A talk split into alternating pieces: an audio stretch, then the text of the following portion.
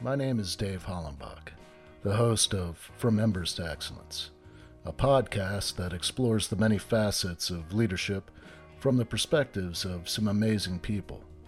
We discuss the triumphs and failures that have shaped our lives and our leadership philosophies. I've found that it isn't whether we fail that defines us, but when we do fail, how we respond. Leaders dust off the ashes and use their failures as fuel to work harder and as lessons to come back wiser and stronger, more resilient, more determined, and more committed to excellence. Today, I'm speaking with Hugh and Jackie Bruder. Hugh is the Deputy Chief of Boynton Beach Fire Rescue. He's got a, an extensive career in the fire ser- service, starting back in uh, the Cold War times when you started off as a firefighter in the Air Force, uh, then transitioning into um, public safety in South Florida. You retired from Miami Dade with 27 plus years in the fire service eventually moving into administration there with uh, Boynton Beach.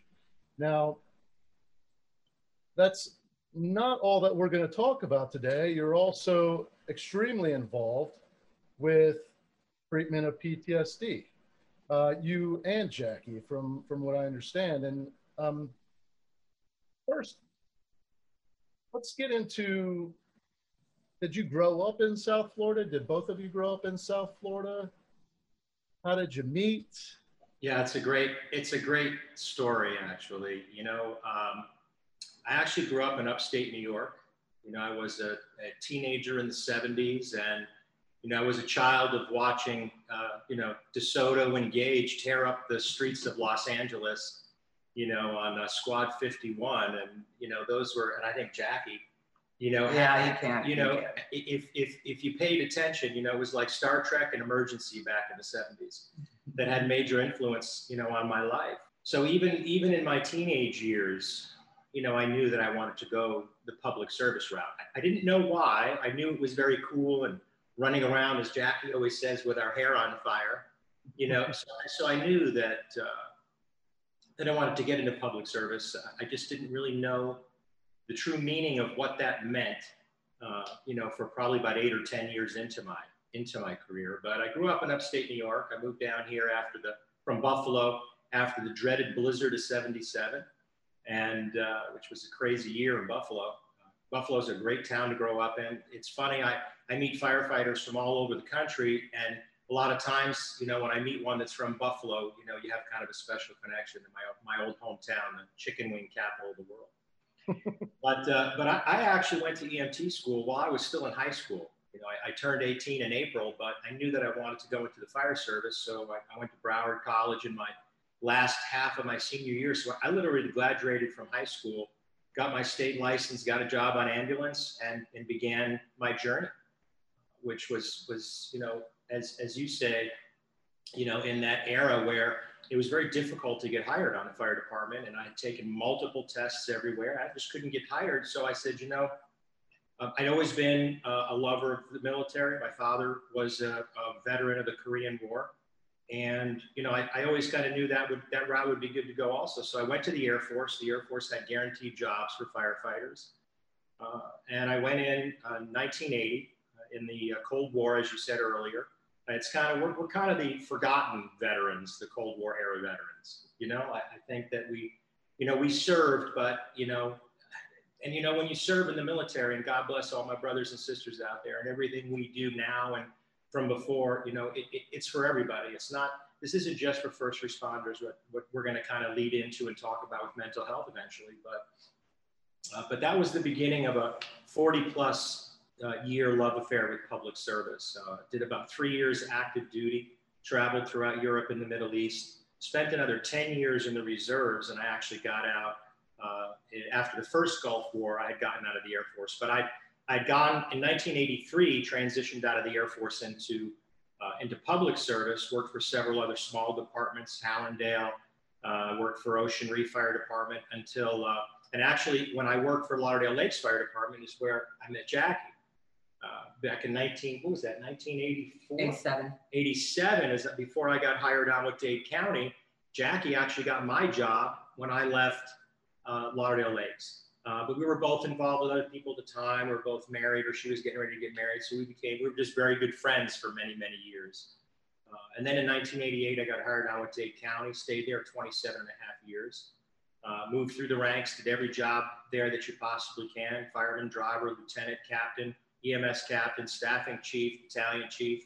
Um, I did contemplate moving up into administration with Dade County, but back in the in the mid, I'd say early 2000s, you know, when we had that financial crisis, you know, it was very the money really wasn't there. I had three kids in college, I should say we at the time. So, you know, it was difficult because it was a huge pay cut to go from battalion chief to division chief at that point in Dade County. You know, it's not all about the money, but when you have three kids in college and you're five years away from retirement, a $30,000 a year pay cut to take on three times the responsibility, you know, is not, is not so good. But, you know, that's, that's sometimes the negatives of public service, you know? Right. That's pretty much how I got in. Jackie and I, as I said, met in Lauderdale Lakes. We, we kind of reconnected uh, in, in later years. Um, and we've been married now almost 20 years. And, and Jackie, why don't you tell us a little bit about how you got in? Mine's a whole different story. I grew up in Florida, spent, lived in Coral Gables. I worked my way up through um, going to college and becoming an orthodontic assistant, but it wasn't enough. And one day I had a female come into the job wearing a jumpsuit. Now I had a lot of friends that were firefighters, but they were all guys, and there just weren't any girls in the fire service. It never dawned on me that you could, as a female, do it. And this girl walked, walked in wearing a jumpsuit with a paramedic patch on, and I went, wait a minute, what are you doing? And she told me she was going through paramedic school and fire school, and she was going to get on the fire department, and that was the end of that. I was working full time, going to school full time, and got hired with Lauderdale Lakes and met him. But it was a flash, him and I meeting.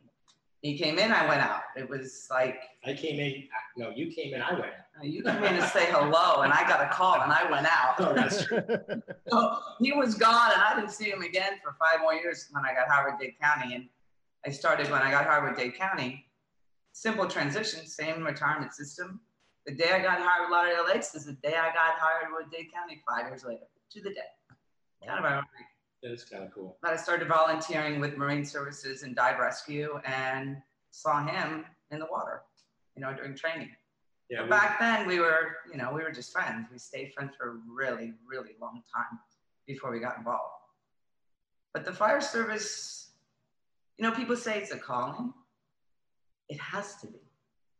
Because what you go through every day, if you don't have that in you here, you don't have that calling, you don't go into it with the wow factor, you're not going to survive. You're not going to make it. It's, it's, uh, you see a lot of death, as everybody knows. Anybody wearing a shield, anybody wearing a uniform or a patch, anybody in the military, in the fire service, anybody that is out in the streets like we were, you see the worst part of people. And it's not just the trauma, it's not the shootings or the miscarriages or the car accidents. It's it's the day-to-day stuff. It's, you know, the, the domestic violence, the rape, the, the breaking up of families, the three-year-old that survives the rest of her family's dying. So that military, that military term, collateral damage. Yeah. I think we all know collateral damage very well. You know, it's so true. It's it's it's what it's what we go through and see we see the pain of all of the loved ones and the bystanders and you know, we, we've actually talked about this. Jackie had, had mentioned this years ago, how, you know, it seems as though in, in when we do this job that sometimes, you know, we do the best job that we can. We, we get out of the station quick. We, we get to the call. We do everything right. And they still die. Uh, and conversely, um, it takes us forever to get out. Traffic is horrible. Uh, it's a it's a bad call or we're the only unit coming and other units or a bad know, address. or a bad address and you have a delayed response. You get there the person's unconscious they're in cardiac arrest you can't get the tube. Everything is a debacle but they live. So yeah, with the hospital they're talking to and you're like why does that happen? So so what's the point? The point is is as jackie always talks about you know is that we're there for the people. We're, we're there to give them hope. We're there for them to know that they're not going through this alone, that, that people care enough to be there and risk everything they've got to make things better for them. So every time we go on a call, it's not just about saving a life or delivering a baby or, or stopping bleeding. It's affecting every single person in that room. You're affecting every single person in that room one way or another. You're giving the family hope. You're giving the patient hope. You're letting everybody know, hey, somebody really cares that much to be there. So every time you go on a call, you're affecting somebody. I mean, what other job does that? I mean, Comcast operator is affecting people, but it generally doesn't work out the same way, right? This, this, this, that's why you have to have it here when you do the job. You have to know that some days are going to really, frankly, they're going to suck. But if you look at it as it affected somebody that day, whether they died or didn't die, I affected them. I held that wife's hand. I held that three year old's hand. I did something that, that affected them positively, let them know everything was, you know, going to be okay. So that's what I think the job is about. And though it does affect us in negative ways, and we'll get into that later and, and how you recognize it, but that's what got me into fire service. Yeah, and it's, it's been a, an interesting journey, you know, to say the least. I mean, between the two of us, if you think about it, Jackie did 30 years. And I have to say, I tell people this all the time, and they go, Oh, you're just saying that, you know. Literally in 40 years, I, I, have I've been blessed with working and serving with so many wonderful people. I really have. Um, and it's all about the people for me. And, I, and when I talk about that, I got it at eight years. What I got was, was really the essence of what Jackie was just saying. But, but additionally, um, Dave, it's, it's taking that thought and also bringing it to us. It, it, it's bringing it to that same relationship with service to the public is a service to each other. Because, you know, your, your whole show is all about leadership. It's all about how, how can we be effective leaders? How can we change the game? How can we move the mark? Well, you can't move the mark if you're not taking care of your own people. And if each and every one of us is brothers and sisters, it's no different than our military brothers and sisters who are fighting for our country's freedom or for the freedom of other people who are oppressed. It's no different than that. If we use that military formula, which the fire service is quasi military, a lot of our brothers and sisters don't want to admit it, but, but it is. And it's that leadership from the model of the military that we carry forward but yet we do it in an empathetic fashion. And empathy is the key to really everything we do. But some of us can't tap into it because we're stuck with all of our own stuff, our emotional trauma from childhood, our, our physical trauma from accidents that we have. And so it makes it very difficult for all of us to really function as a team in order to move the needle. You know what I mean? Yes, absolutely. Well, what she's leading into is when we were in our last few years of the fire service, his brother developed a technology that is state of the art, helping people with PTSD, anxiety, and depression. This technology has been studied by the military with only military personnel. Actually, it was Marine, Marines. The, the study was done on um, Marines at the University of California, San Diego. The Veterans Administration actually paid for that study. Uh, go ahead. So when we had a family member that was struggling. And frankly, we didn't completely understand why. I thought maybe he's just not nice. Until his brother came over and sat and talked to that individual I'm talking about. He said, It's not that he's not nice, he's, he's suffering from PTSD or possibly even concussion syndrome. We were like, What? And he walked us through the steps of recognition that we had seen every single day at work, but thought, oh, that guy's just burnt out. He's been on the job too long. You know, he, he needs a break off rescue. He needs to take a little time with his family. He needs to regroup. Those were all the things I used to hear all the time. And it didn't strike me that, wait a minute, that guy just didn't need time off. That guy needed somebody to hear him. that guy needed to be recognized. Someone needed to notice what was happening, and none of us were doing it. We don't do it until somebody goes, I think I'm to put a bullet in my head.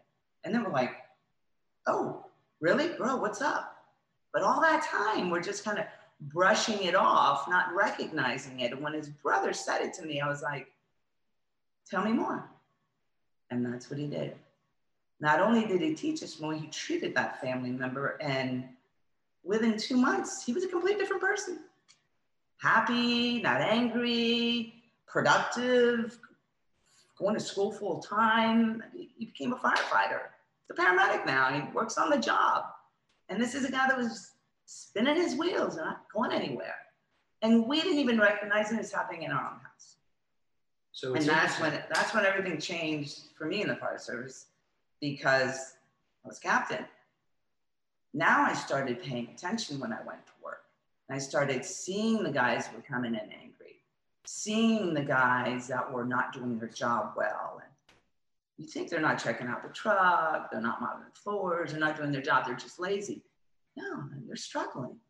So instead of, still, bro, you need to take a day off, or you need to, you know, straighten up or what's your problem, man? Or tough it out. That's a big one in our mm. in our business. Come on, man, tough it out. This isn't PTSD. I stopped doing all that. I took him in the office and I sat him down. I said, Yo, man, what's going on? Are you okay? Is, is everything at home going okay? And I was shocked at the responses I was getting. They actually let me in. And the guys were crying in my office they let go of all this stuff they had been holding on to, but nobody had asked. We're so good at asking all the questions. We're so good at finding out what's wrong with all our patients and getting to the bottom of it. But when it came to our own guys, we weren't paying attention. We weren't, we weren't aware. It's, it's not that we weren't paying attention, we just didn't understand. And that, and that actually kind of went hand in hand with, you know, this is going back about 11 years ago. So if you go back and any of you listening, you know, anyone in the audience, any first responders, everybody knows today there's been a, a tremendous, a wonderful, tremendous push from uh, the IAFF, from a lot of nonprofit agencies, from a lot of governmental agencies to do exactly what Jackie said, to, to help all of us understand what PTSD is how it affects us as first responders, um, and, and educating us so that we can be there for each other. So, that to me, when you look at this big picture, that was kind of the first step, right? Was was recognition. It's what we do in the fire service. We, you, you go into a fire, what's the first thing you're going to do? You're going to recognize what you have, you know, and then you're going to formulate your tactics and your strategies based on what you see. So it, the fire service naturally we're all MacGyvers, so naturally, you know, that's the direction we went was let's start educating our people. The problem is, is that over the last 10 years, and and and God bless the mental health community. There's so many wonderful, wonderful clinicians out there. The problem is, is that exactly what my brother discovered in his research, in the work he had been doing for so many years before he developed IASIS, was that there weren't enough tools in the tool bag, the mental health tool bag. So over here, you've got this group of first responders who, okay, great, now we're recognizing it, right?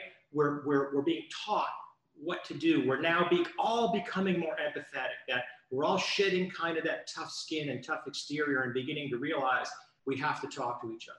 We have to engage. We have to be there for each other more. Well, we did that. We're doing a wonderful job all over the country right now at that. I mean, right now, in fact, uh, you know, there's there's grant money for every fire departments for the locals to get money for PTSD. So there's a lot of money out there, but there's still a problem when you go from recognition to to the treatment side. Uh, that and that's a big issue. And the only issue, the only reason it's that way is you know, well, one, because, you know, we all know in the medical field, there's a lot of egos. You know, the fire department's rampant with ego, but, and so is the police department and the military. And that's great. We need ego sometimes. Ego's not a bad thing, right? If it's channeled in the right direction. But, but the medical, the upper level medical community, the ego is probably a little bigger than ours, I think. And so So, and it's not it's not to diss the mental health community. It's that our job now becomes one of recognition. So, so as this development of IASIS was happening, at the same time, unfortunately, I lost a lieutenant in my command to suicide. Uh, this was a wonderful human being. His sister's on the fire department. He's was a uh, an, a war vet from uh, the Gulf War, uh, an Army veteran who came into the fire service. And there's a lot of military veterans in the fire service. And you know, it became too much. His PTSD, his anxiety, his depression became too much. And no matter what we did, we, we couldn't save him. Uh, but the reason we couldn't save him is because there weren't the tools in the tool bag. So, so here we are engaging it. The tools aren't there. So now we're beginning through this journey. Once I lost Mike, my journey began, began to be how can I move the needle? How could I change? So again, we go back to leadership. Leadership in any in any form is recognizing a problem and figuring out how to fix it. You know, there's an old saying in the fire service don't bring me your problems, bring me your solutions. So, so, so you've, you've probably heard that a thousand times. Yeah, absolutely. you know? Um, so in, in therapy, conflict yeah. is change trying to happen. I, I really, I love that one. Conflict is conflict change. is change trying to happen. Trying to happen. But, but it's, it's, it's then become, how do we now educate the mental health professionals and, and the fire departments to realize. So, and there's all these changes. The changes are coming so rapidly. Um, so when we both retired in 2015 from Dade County, I had 35 years and she had her 30 years in fire service. Um, I stayed involved in Dade County's um, mentor program. It's kind of the reserve program. The reserve program. And for that five years, I was teaching classes, running calls.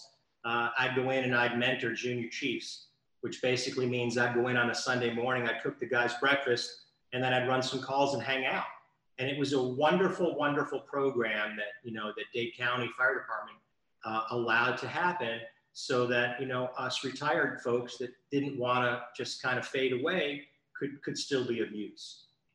So when we retired, we, we really focused full bore on changing the needle, educating the fire service, using this technology to treat and to eliminate symptoms of these horrible things and to help our members to survive. You know, the, the, the, the death rate, the, the suicide rate is astronomical.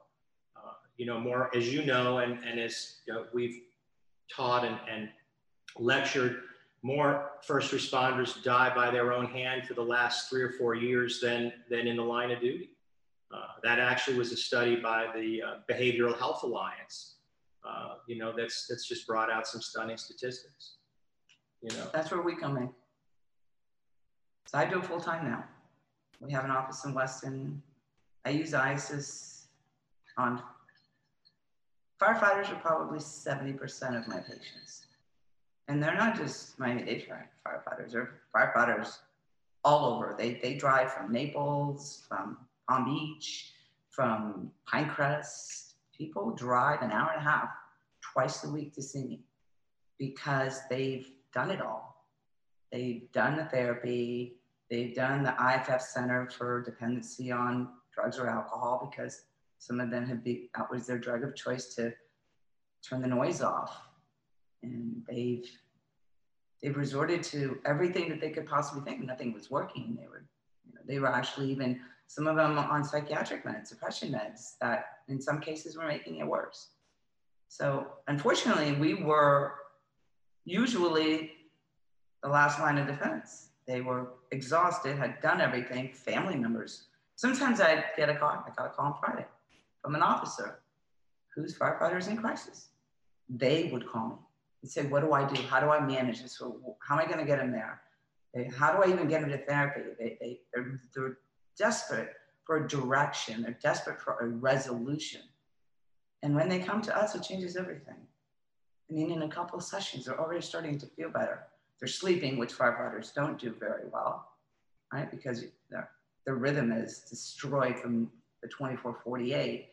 And then they finally get to rest and they can't rest. They can't sleep. Their mind's running So they have insomnia, they have anxiety, they're more scatterbrained, they, they can't think straight, they find themselves starting to isolate.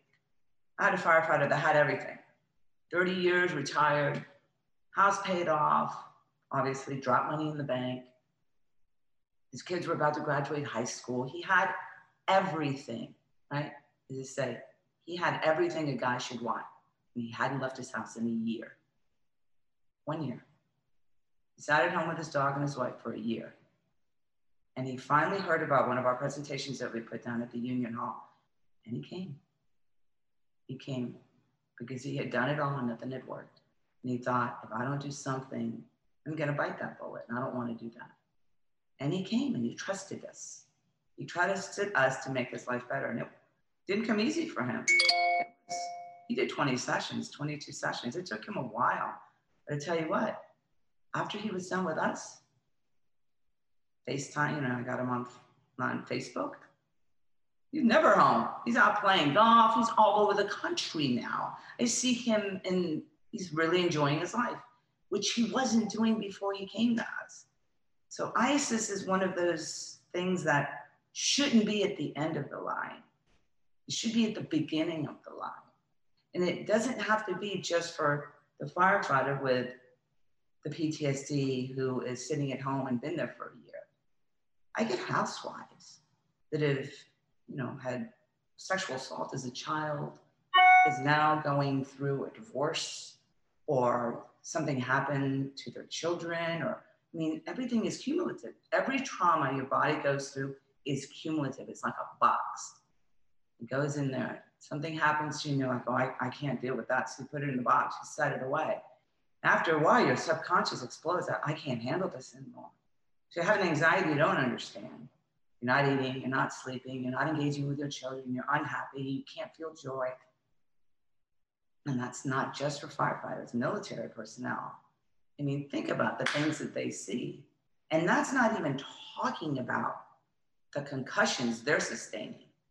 They haven't even touched on that. So, so if I may, I'm gonna I'm gonna share with everybody some really interesting statistics that you know I think a lot of your listeners have probably heard that the, the numbers, depending on what uh, statistical data you look at, will say anywhere from about 22 to about 32% of first responders suffer PTSD. What, what we've discovered on this journey the last 11 years um, is just really astounding in so many areas.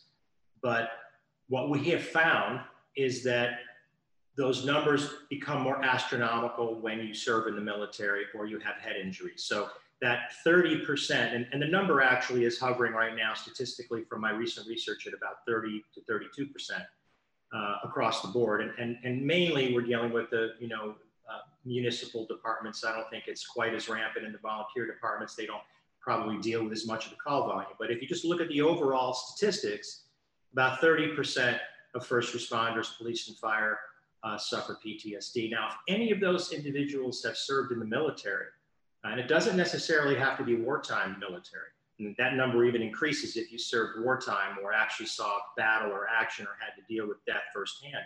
But that number goes to 50%. And if any of those first responders who uh, also served in the military and had a head injury, those numbers go to a whopping 72 to 75% of first responders suffering PTSD. So the numbers are astronomical. And, and what do you do with that? So that's really the kind of the main reason after learning everything we've learned, walking this path the last 10 years, uh, leaving in 2015, staying involved, but, but moving more towards, you know, as we like to say, first responders helping first responders. And so that whole time, I, I kept trying to get back into the fire service. And the reason I wanted to get back in as a senior manager is because, again, I wanted to use what I've learned. I wanted to try to, to change the needle, to move the direction. And to me, when I see so many firefighters coming to see Jackie and Mended Minds and getting IASIS, I'm saying to myself that how, how do we achieve um, allowing recognition, you know, offering recognition to where the mental health professionals understand this correlation, but, but at the same token, who, who's going to pay for it?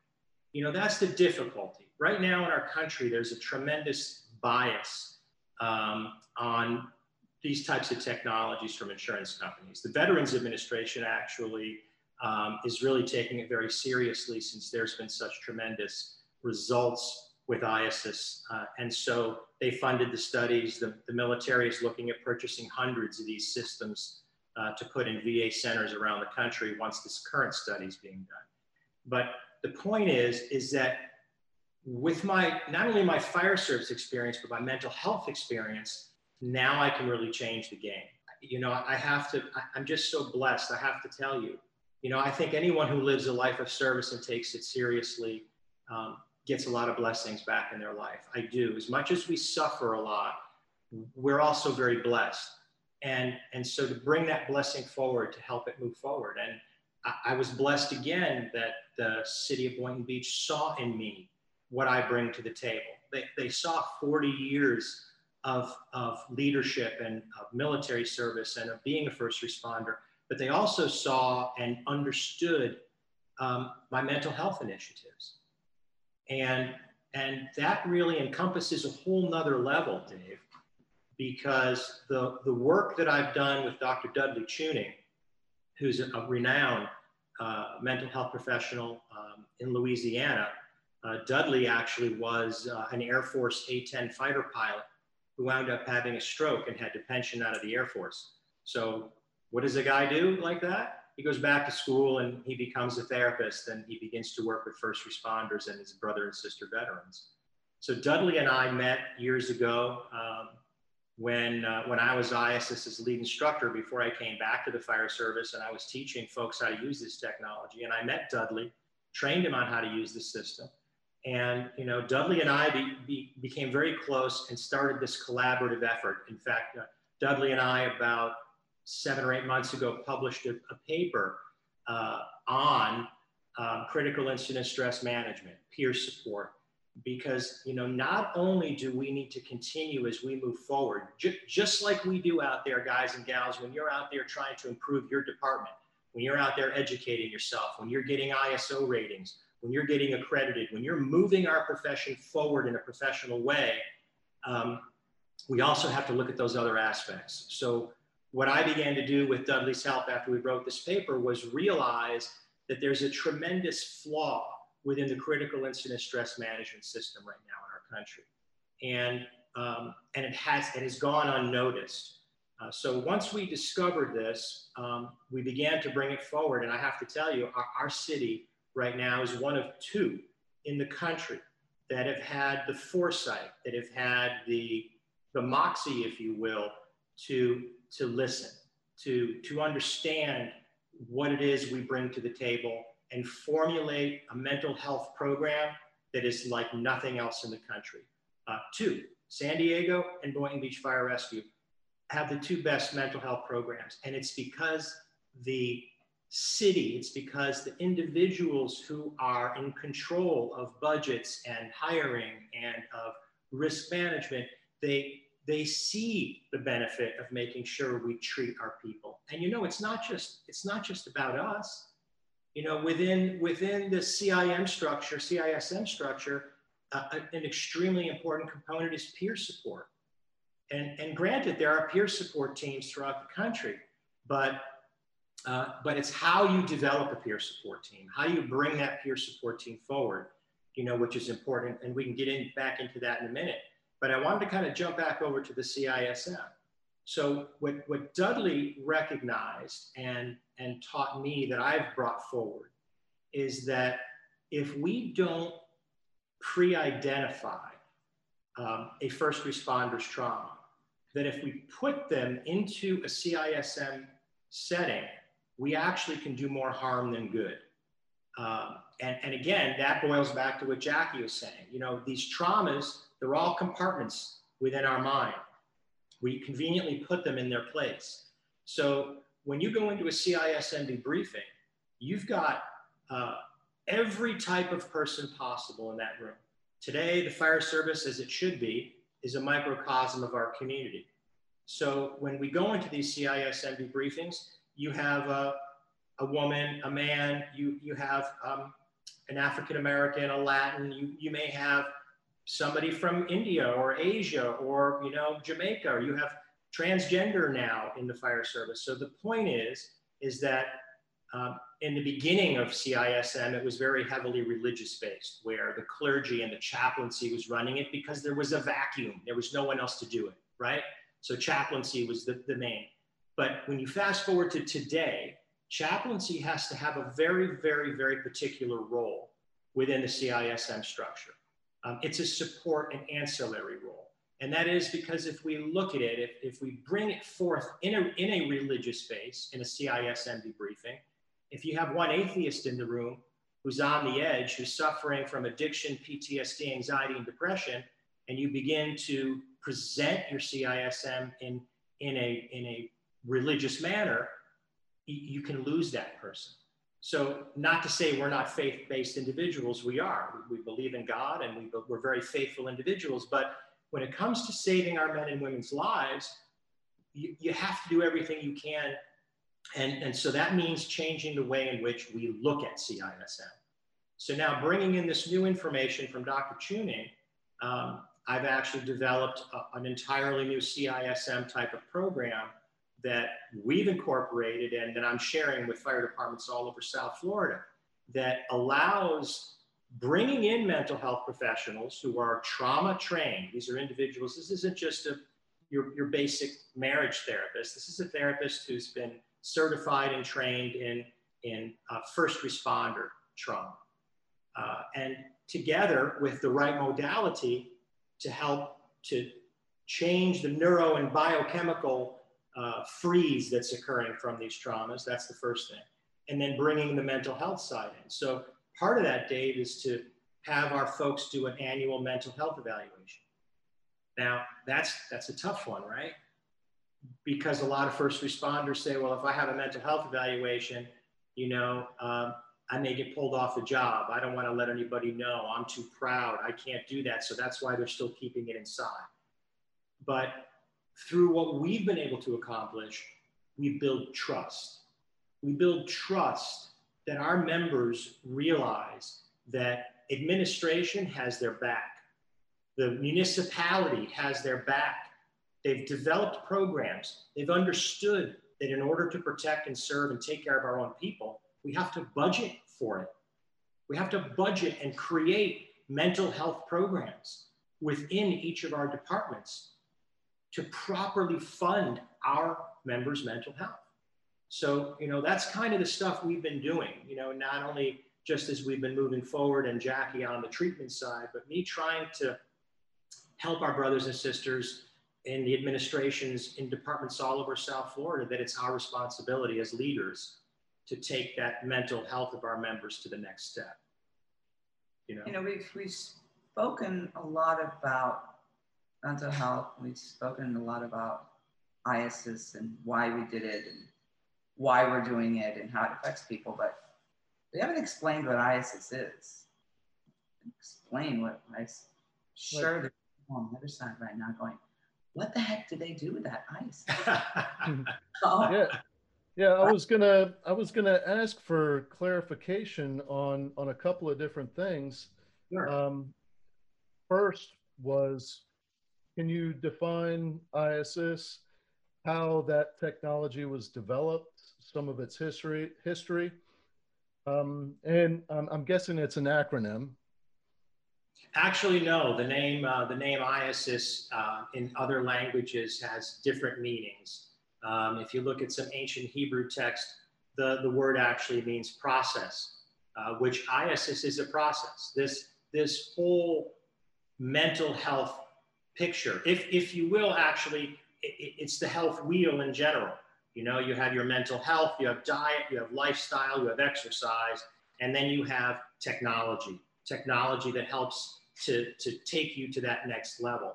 Uh, so IASIS actually means process, or uh, in, in the Greek, iasis means to, uh, to help, to, to be of assistance, to assist. To assist.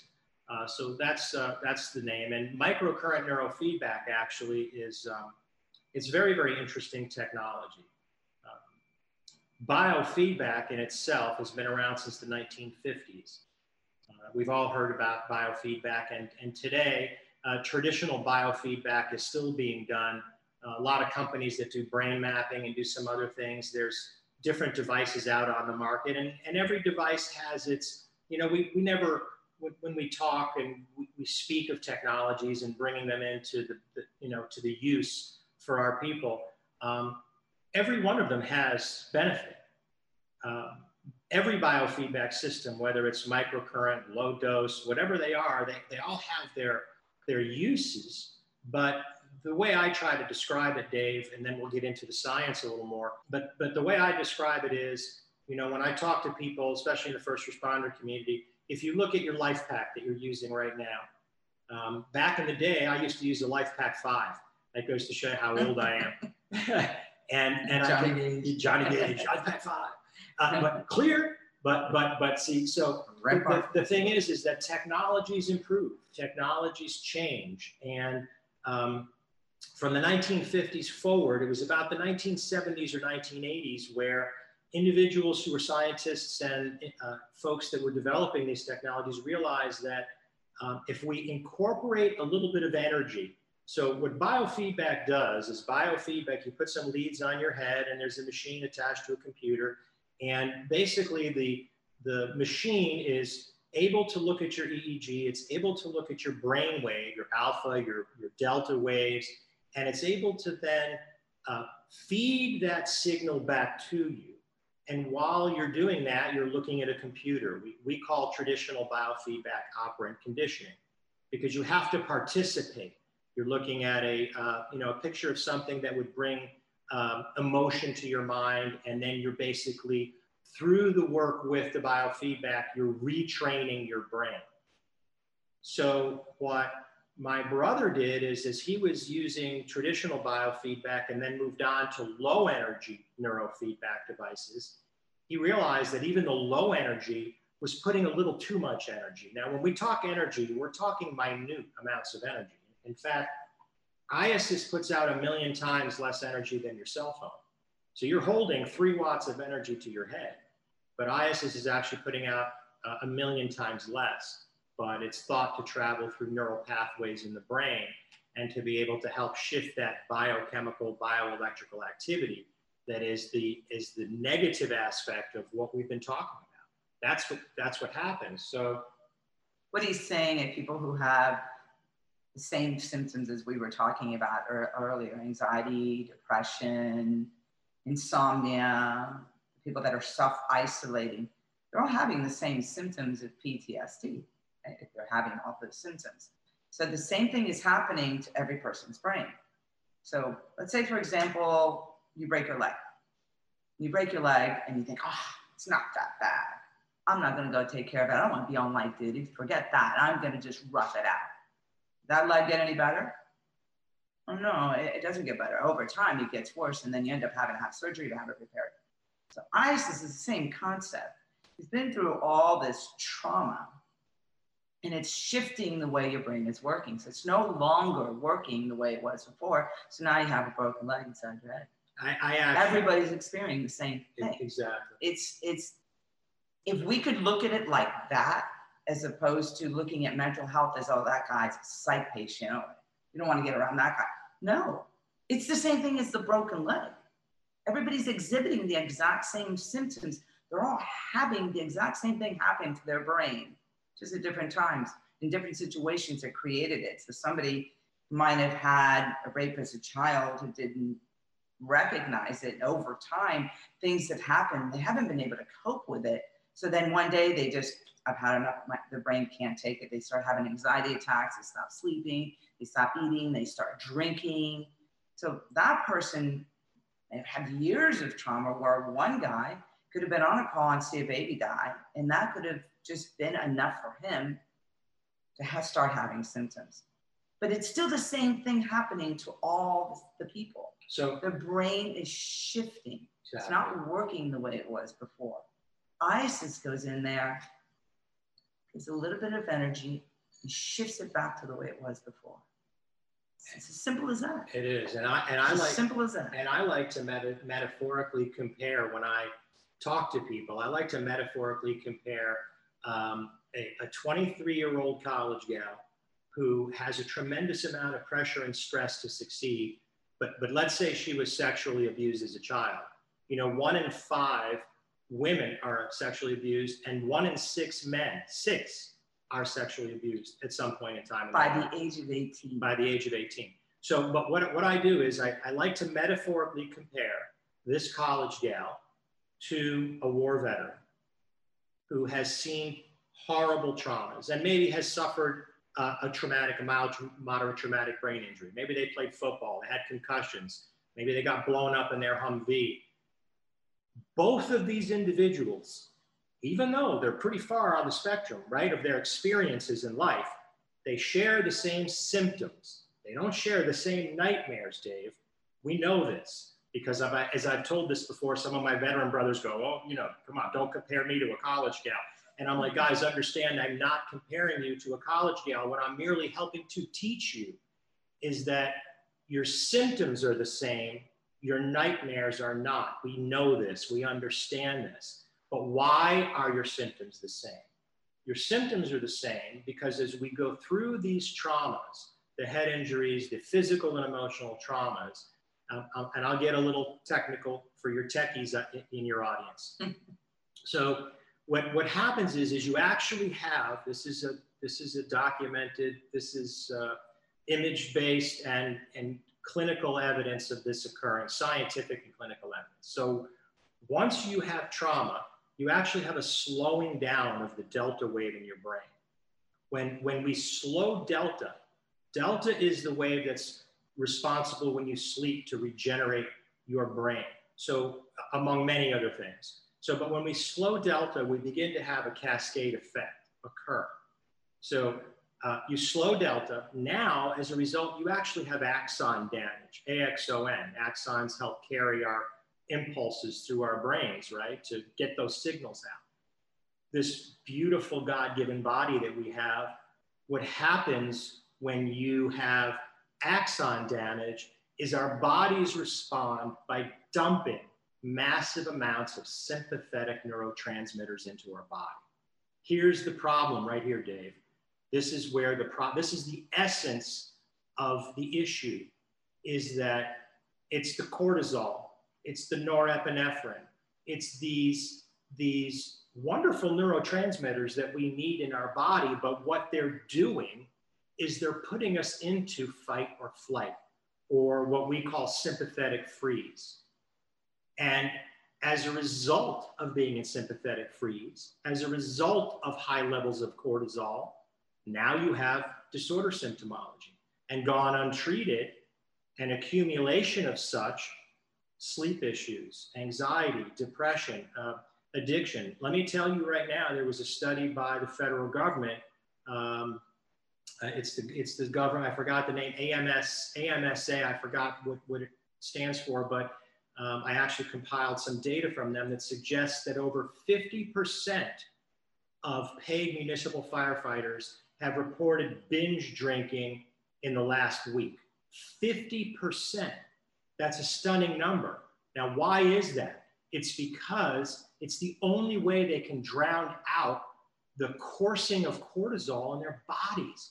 And, and gone untreated, these high levels of sympathetic neurotransmitters can actually exacerbate or make worse disease process, inflammation, cancer, heart disease. All of these things are, are, are negatives from these high levels of, of sympathetic neurotransmitters. So here's where neurofeedback comes in, the right technology. And granted, there are a lot of technologies out there. They all have some benefit with different percentages of efficacy and permanence. But we have found that state of the art LifePak that we want to buy for every one of our trucks. That's it. We found that piece of equipment. What happens when we get a new piece of equipment? We want to get it for our people, right? I don't want to use the LifePak 5. I want to use the LifePak 50. It's the best one out there. So through this journey of ours, we've found IASIS. And what IASIS does, Dave, is amazing. It sends these tiny little impulses of energy into the brain tiny, but it's those tiny impulses that allow an interruption of the sympathetic neurotransmitter flow. That's all it's doing. It's interrupting the flow. And by interrupting the flow, going back to our God given body, how does the body respond when you interrupt the flow? It responds in kind by dumping parasympathetic neurotransmitters, the ones that we know when you work out, when you meditate, when you have sex, these are, they're feel good, right? When you work out, when you meditate, you feel great, but it doesn't last. When you, you know, you have a couple cocktails, ah, I feel good. You're suppressing that. But when you, but when you have the parasympathetic shift and then you do it session after session after session, it becomes permanent. Just like your traumas were permanent, this technology is permanent. To the point where once we begin to see symptom reduction, now the clinician can observe emotional release occur.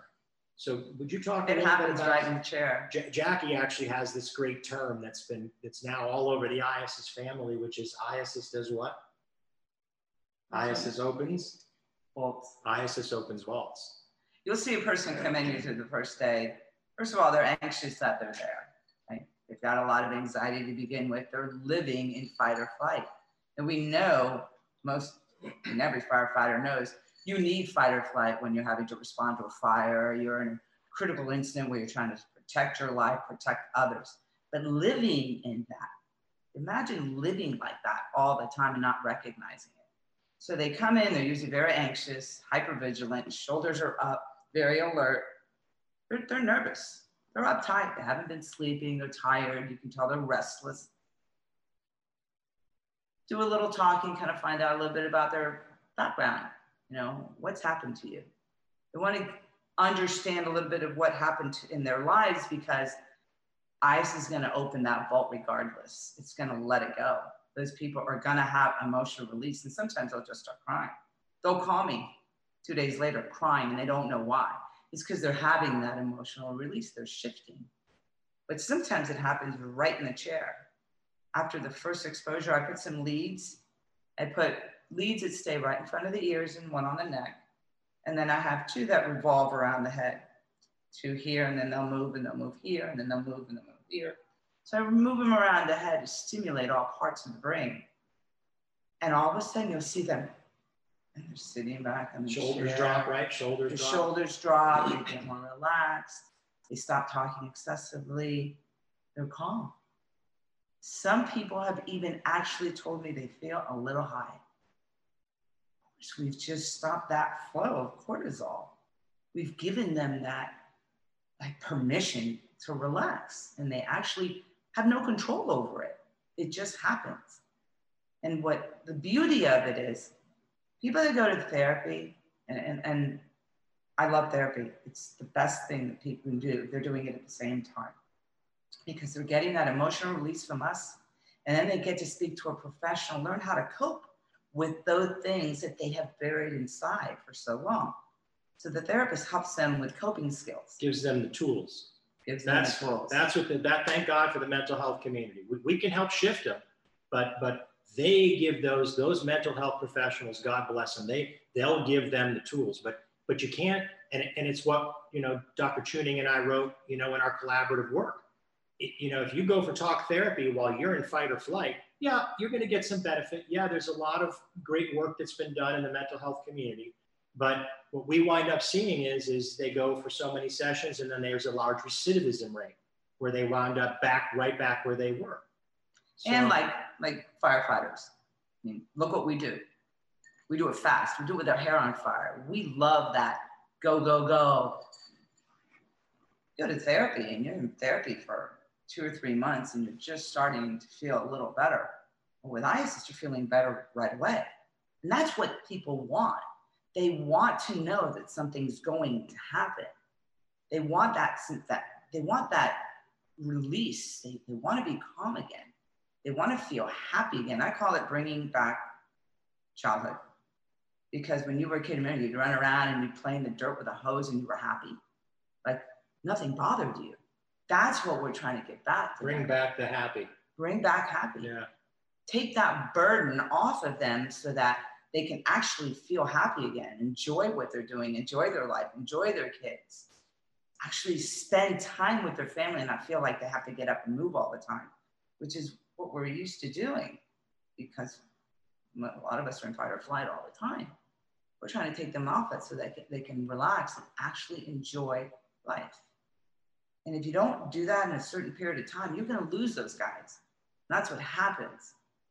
They go to the IAFF and they get some help and they get a lot of therapy and they may even get on meds. They may get some form of neurofeedback. But then they come back into this reality that they're in the happy isn't there. So they find a way to get the alcohol in, they start to drink again, they start to be unhappy, and, and they do stupid things. And it's not their fault. They're, un, they're not in control of what they're doing. They're not making smart decisions because they can't. There's another one of your sayings about the job. Yeah. This leads into the job. The job taking the job is taking their job. I can't tell you how many firefighters have come into my office and they've been fired. They've been fired because of alcohol drug use.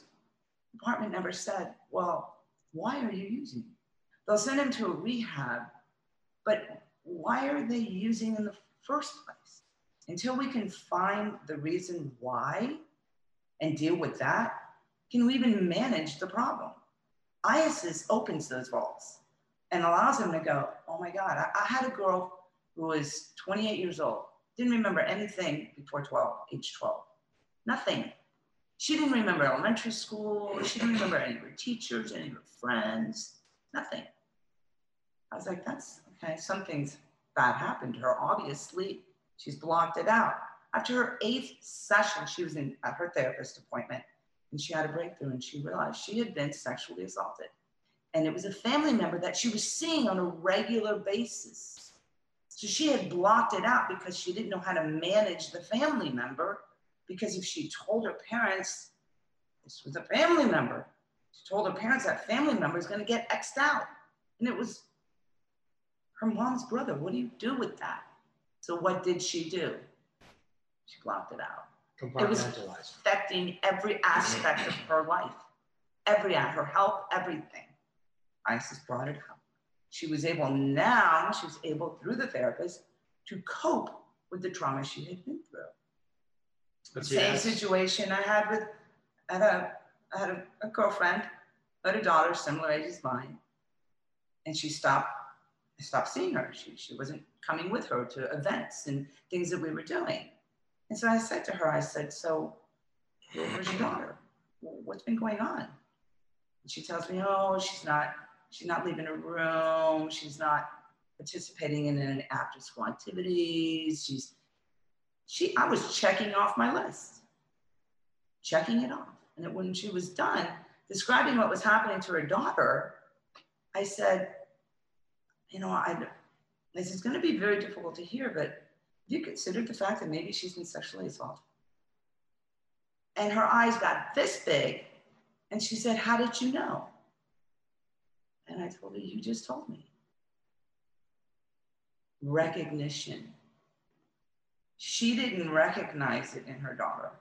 She had to find out from the school because her daughter told her best friend, who told her teacher, who told the school. And so that little girl was so traumatized that she just shut herself out. 15 sessions of IASIS, and you should see her now. She was able to release what had happened to her. She went through therapy and she's all over the place now, super happy because there was a process that happened. It wasn't ignored. Our fire service needs to change the way they look at mental health. They need to do it, look at exactly as they look at physical health because it's exactly what it is. It's a physical problem. Stop thinking of it as a psychological problem. It's not. It's a physical problem that's happened through life. And life is hard. We know that. Life is going to, at some point, affect every single person. But if you recognize that it's happening and you catch it early, which is what we're trying to help the fire service see when people start to call in sick too much or start to get in fights at work or start to not do their job where they were before. don't call him a lazy fireman. What's his problem? Have a conversation. Bring him in. Listen to the guy. Really dig deep and find out because you're saving his life. You're taking that bullet out of his mouth. But the problem is, and again, we we go back to what what really does happen though. And and you know, I, I told you before, there are very few departments. Yes, they have everybody has a risk management, everybody has therapists on staff, you know, so as an administrator, when you have an employee that's having a difficult time, and I don't have any mental health experience, and all I know is what I've been taught in terms of from the IAFF and the current best practices of recognition and what do we do. So as an administrator, I have so many things on my plate. What, what do I do? I, I'm trusting as an administrator, just as anyone would in that leadership position, that there's other people that are they have our back. So so now I'm going to go to risk and I'm going to say, okay, well I've got this person that's having problems. Can can we do it? So, but what what, what really happens? What happens is we discipline the employees, we fire them, and you know ultimately, you know, they harm themselves or or you know, it's it's ruins their marriages. But if we if we take ownership, this is this is what I'm trying to do here with departments all over the country where we can start like let's say at the NFPA level where you know the NFPA has some wonderful wonderful stuff on mental health but again all the stuff that's right now in writing on mental health stops at we turn it over to risk. We, we turn it over to the professionals because we trust that those professionals have our best interest at heart. But the problem is, is a lot of these risk management bureaus and a lot of these cities and municipalities, they don't have first responder trained therapists. So they're just going to send you to a therapist. They're going to send you somebody that may be experienced in trauma, that may be experienced in sexual trauma or experienced in family counseling or some of these other areas, but are they really the ones that we need? So, so the point I'm bringing out is just as the, just as we as fire service professionals have special ops trucks, just like we have hazmat units and technical rescue bureaus and we have dive bureaus, we have all these specialties that we that we budget for and that we facilitate to do our job better well, we as managers have to take ownership of our members' mental health. We can't trust anymore, Dave. We can't trust anymore that these entities beyond fire service administration and management are going to have are going to be able to take care of us. They're going to try to have our back. They have our best interest at heart, but but they just don't have the tools in the toolbox. So we're trying to educate not only the mental health professionals, on these correlations between physical and emotional trauma, the incorporation of uh, an IASIS type neurofeedback system with talk therapy. And over here now, from the fire service side, it's taking that to the next step, taking all that wonderful work that everybody's done in the fire service to this point and taking it to the next level. It occurred to me that as you're describing IASIS, it seems like there are some similarities to EMDR and how EMDR works. Would you agree with that or? Absolutely. And, and, and this is, I'm glad you brought up EMDR um, because I, I, have this conversation with many, many, many mental health professionals. Um, EMDR is an absolutely tremendous uh, modality, but EMDR actually is for single event trauma. Um, there is no first responder on this planet that is the product of single event trauma. Um, so you can actually cause some harm. And I've been, I've been very diligently educating mental health professionals down here in South Florida, um, you know, on the usage of the EMDR. And it, and it has usage. It's very, it's very valid. There's a lot of mental health professionals that use it. In fact, I know a lot of first responders who have had experience with EMDR um, but it just hasn't gotten them to the finish line. You know, it, it's you know it's like uh, Elway at the 20 throwing that pass down the field, and you know the guy catches it on the 20 yard line and gets creamed, you know, and he gets tackled and doesn't make the touchdown. So what happened? He moved 80 yards, 60 yards down the field, but but he didn't cross the line. We we want to take our people past the line because that 80%, that 60%, it, it's not enough. Not enough to get them there. So EMDR, very, it's wonderful modality.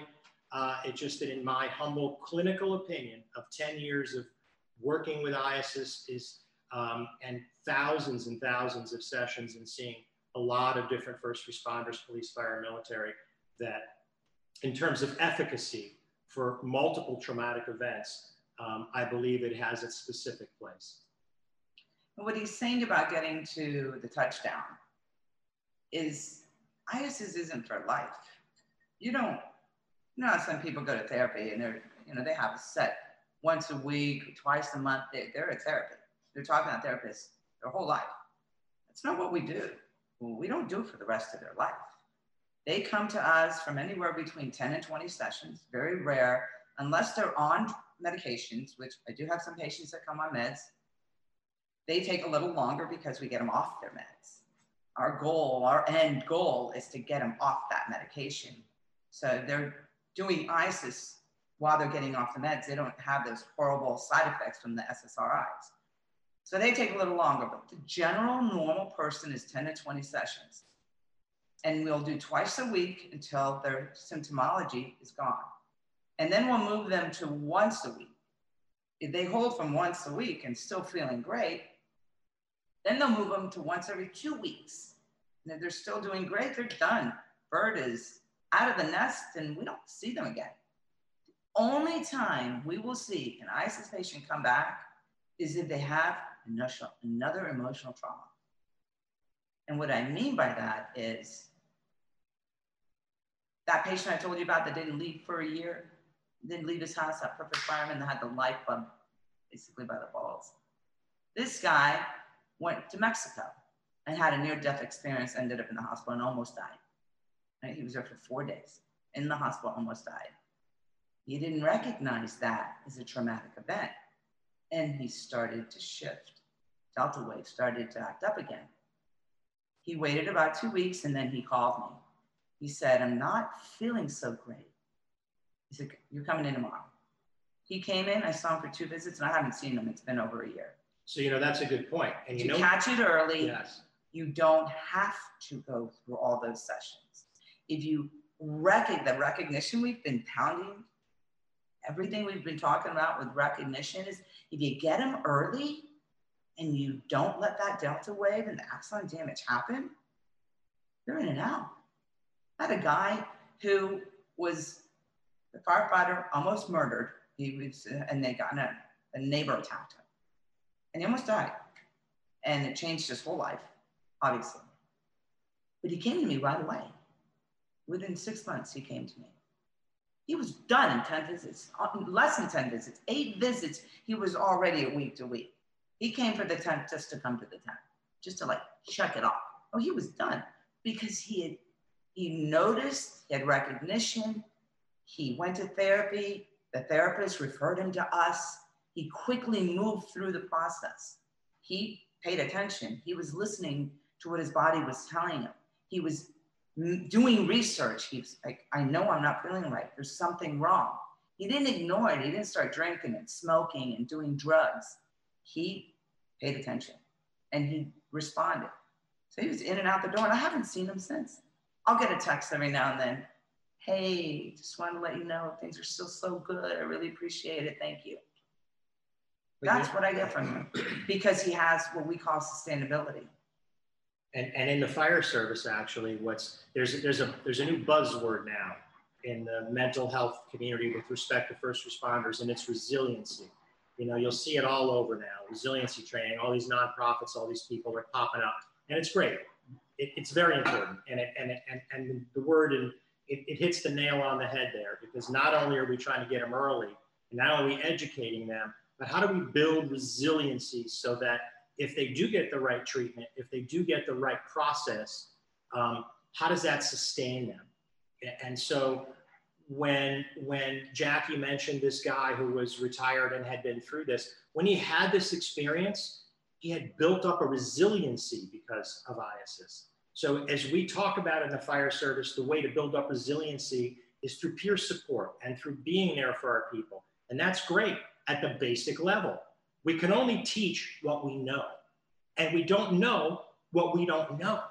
So if we're first responders and we're all the mental health community and we're trying to build resiliency programs, if we're not educated about the neurochemical, the uh, you know the the sympathetic freeze, if, we're not understanding that part of the puzzle, then yes, we're building resiliency models, but why don't we build the best resiliency model that we can?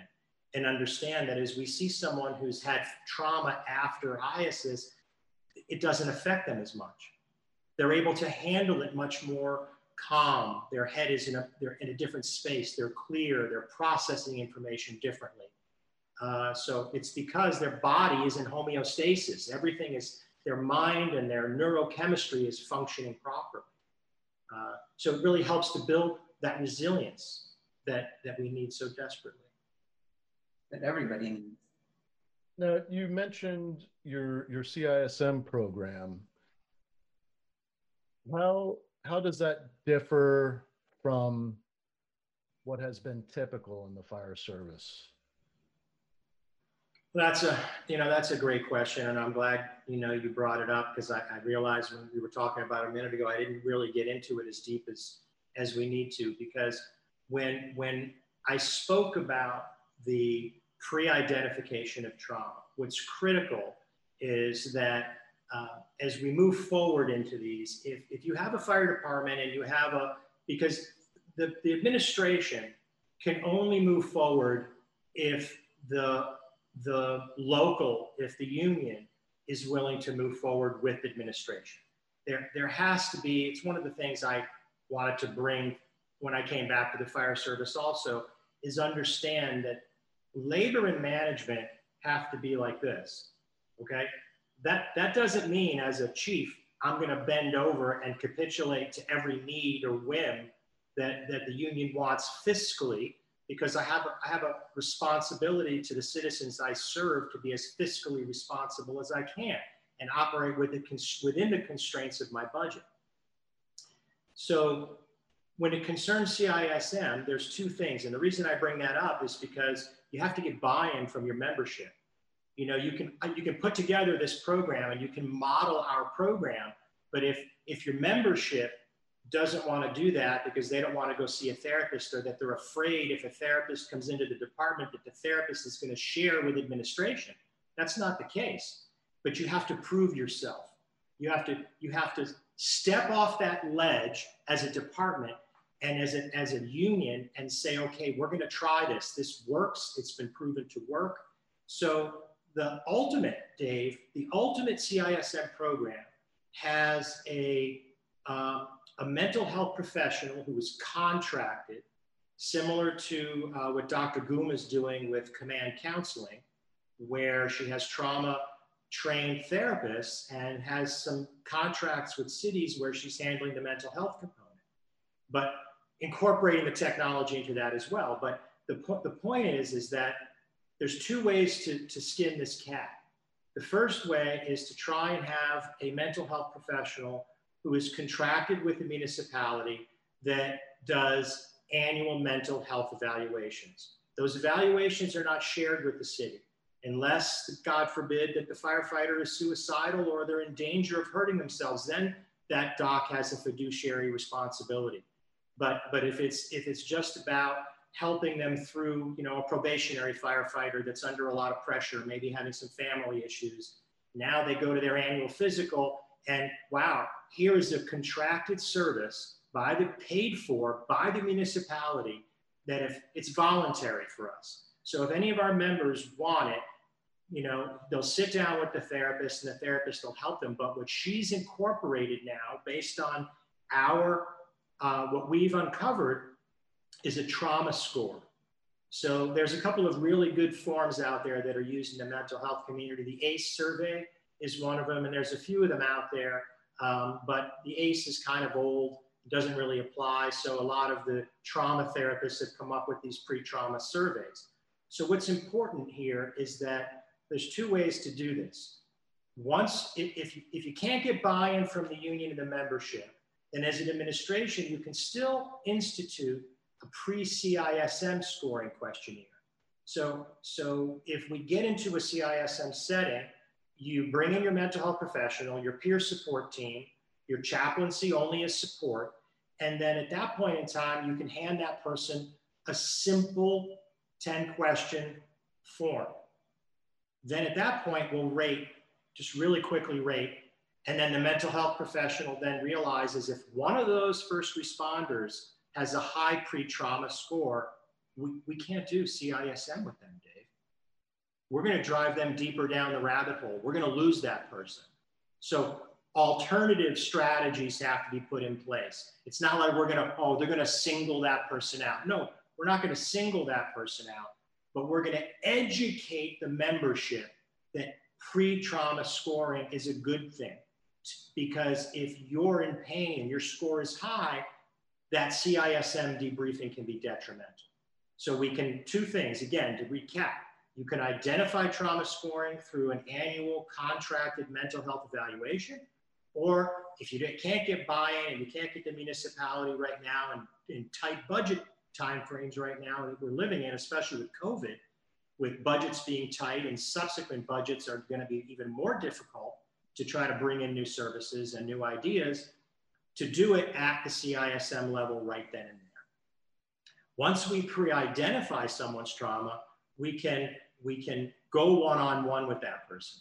We can then, you know, I'm not saying we pull them out and we single them out, but the mental health professional can quietly say, you know, I think, you know, we should, you know, work one-on-one with you um, to give that person the tools they need to succeed.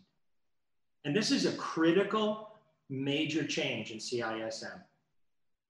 And um, I can tell you that I brought this to the fire chiefs in Palm Beach County and their this entire program, and they're kind of head over heels over it. Some of them obviously can't afford to go full force with the whole program, but instituting even one little change, if somehow they can at least accept the fact that we need to pre-identify traumas in that person's life, that that takes it to the whole another level. One of the things that you just said made me think. Uh, I I just recently had lunch with the uh, fire chief for Seminole County. You, you might know him. He used to be the Orange County Fire Chief, the Chief of Hialeah, Otto Drozd. I know Otto. Yes. I recently had lunch with him, and and we were talking. He's like a master of balancing that relationship between labor and management and and the politicians and the the community. One of the things that he told me was his approach is imagining the the fire department and the community as one body and management administration is the right hand and labor operations is the left hand and if they're not working together, you're going to affect the main body negatively. So you want both to have a good working relationship so that you keep the body healthy. Now, the reason I bring that up is because when you're talking about risk management and all that, a lot of times organizations, they're looking at the the bottom line, uh, managing the the cost of will this if we pay this much, what's the return, or do we cut our losses and just you know terminate this guy? Um,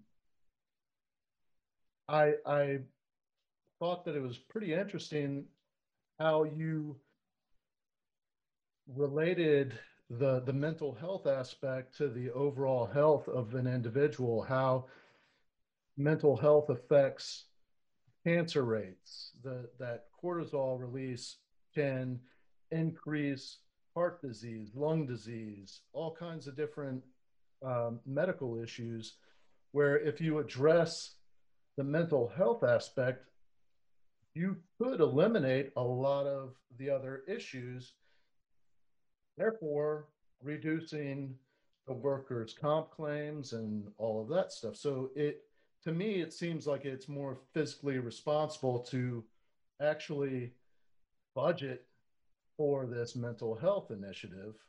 And I'm wondering if maybe that's been your approach and how you address the relationship with labor and management and, and the politicians and how you've been able to get buy-in from from both.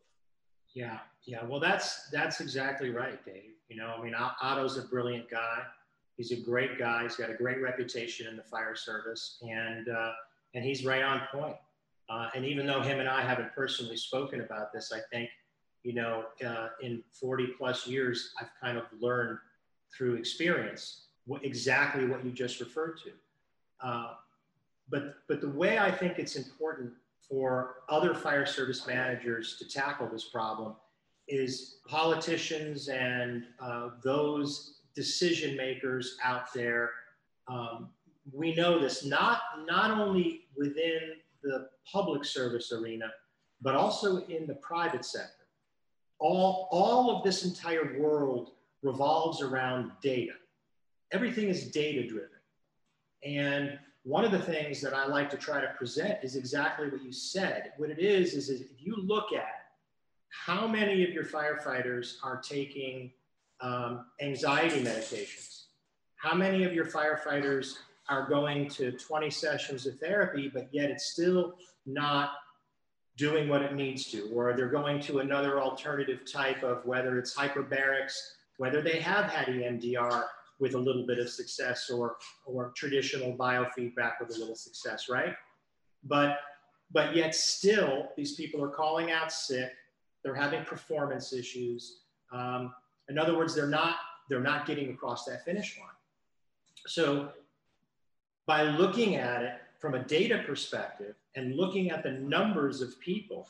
I mean, if, if you just look at, um, let's go back and look at Dade County Fire Department. There's 2,500 approximately. I think it's not, I don't think it's 2,500 yet. I've been there in a while. I have two sons that are still there, but, uh, but I think it's 2,300 firefighters, 2,400, whatever the case may be.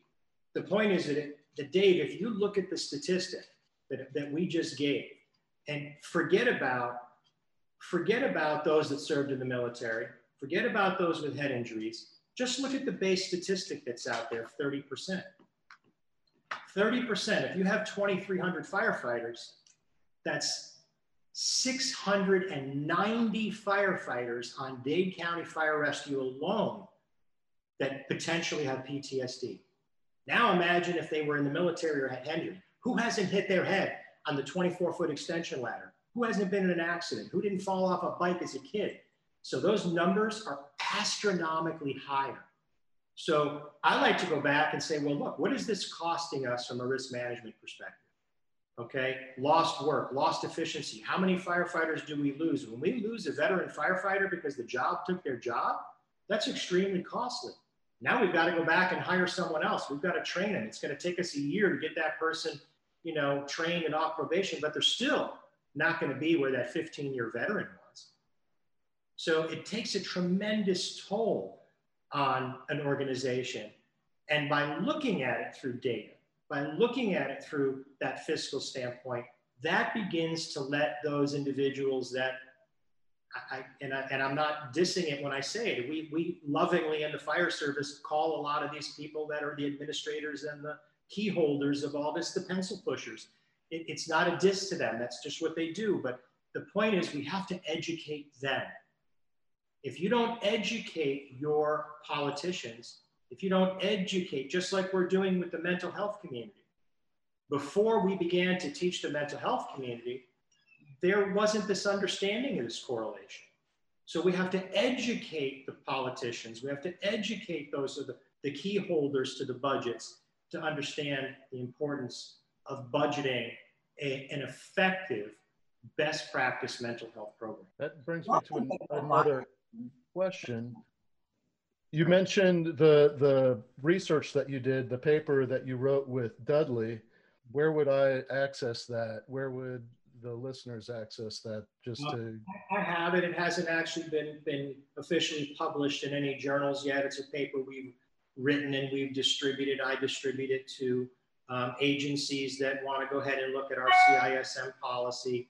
to see if they want to incorporate some of the changes we have. And I, I can send it to you and you, you can feel free to share it with any of your listeners uh, that may be interested because there's a lot more information in there. That, that uh, paper really goes not only through the science of, of, uh, of trauma, but how to uh, prevent uh, disasters in CISM, but also goes to the heart of, of therapy, of when to incorporate talk therapy into your mental health program.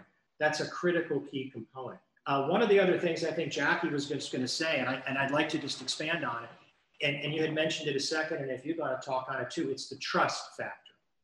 When you when you're let, let's say you can as an administrator you can influence your your politicians and key holders to go ahead and let you budget for this. Well, this entire program is based on trust. Just like what you said with Otto. Otto is successful because he's been able to build trust. Our success comes from those seeing that what we're trying to bring forward has validity and efficacy. This isn't, this isn't about trying to um, you know, this isn't a monetary thing. This is this is a mission to to save lives, to to not be to not have to see another one of my brothers and sisters die of suicide. Not only that, for them to have good quality of life. So trust here is the key, and that's what the problem is: is labor and management. There's always there's been a lot of distrust, you know. So so to me, breaking down those barriers, proving as a leader that my members can trust me, that I have their best interest at heart. Now I'm going to hold them accountable. You know, I'm also that fire chief. If you if if if this isn't mental health related and, and you're not doing your job right, you're going to be held accountable. But but but in a way that is empathetic in nature and and listens because that problem may be associated to a mental health issue, right? And that's what I was getting at is we look at the numbers, and it, is unfortunate, but the bottom line is cities and municipalities have to be fiscally responsible. If you're going to look at the numbers, you also have to consider the fact that you have a firefighter that is in that bad place, and he sees how badly the previous firefighter was treated. And that guy had seen the previous guy get treated poorly firefighter after firefighter after firefighter lost their job because of the job, he's less likely to allow the department to help him because he's going to recognize that it, it, it wasn't worth it. It didn't work. So why am I going to trust them? So if we can build that trust and recognize that the more that that building block grows and people trust in the department, they're less likely to find themselves in a bad place because they're going to reach out sooner. They're going to know the department's got their back. Sure, in the beginning, it may be a little bit costly, but in the end, it's going to be less costly because they're not going to be going to the doctor. They're not going to be missing work. They're not going to be using their sick time and all their leave. They're not going to become addicted to drugs and end up in a rehab that we know is extremely expensive. So we take away all those factors by building trust in the beginning. Get the buy-in from both teams, let them work together as one, and we've solved the problem. Additionally, additionally, um, Dave, it's it's bringing the changes in peer support outside of the first responder community. And what I mean by that is what, what I'm trying to do right now in our city um, with after we revamped our peer support team, and, I, will talk to you a little bit about how we did that and what the goal of, a, of an effective peer support team is. But, but the point there, Dave, is that as I've said to, to, to my city, is that peer support, this model needs to be carried forward throughout the entire city. If, if I'm in the building department and I have an employee that has issues, um, now I have, I can have a peer support team in place where I've got those folks in the building department that recognize it. I could have someone in the finance department, in risk management. I could have someone in any, and it's not just about the fire service. Peer support teams, actually, if you if you do any research at all, if you Google peer support, peer support actually started in France in the 1800s, is where the first official peer support team happened. And it happened in, in, in the hospital setting.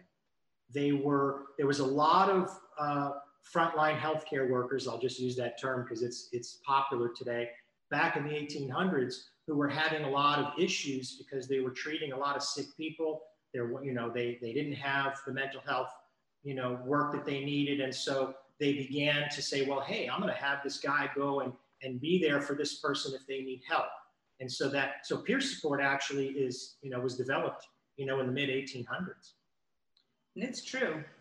You think about, it's not just the fire service that's struggling Think about all the children that are struggling right now with COVID and families that have that have used to socializing and being out and enjoying life, but they aren't.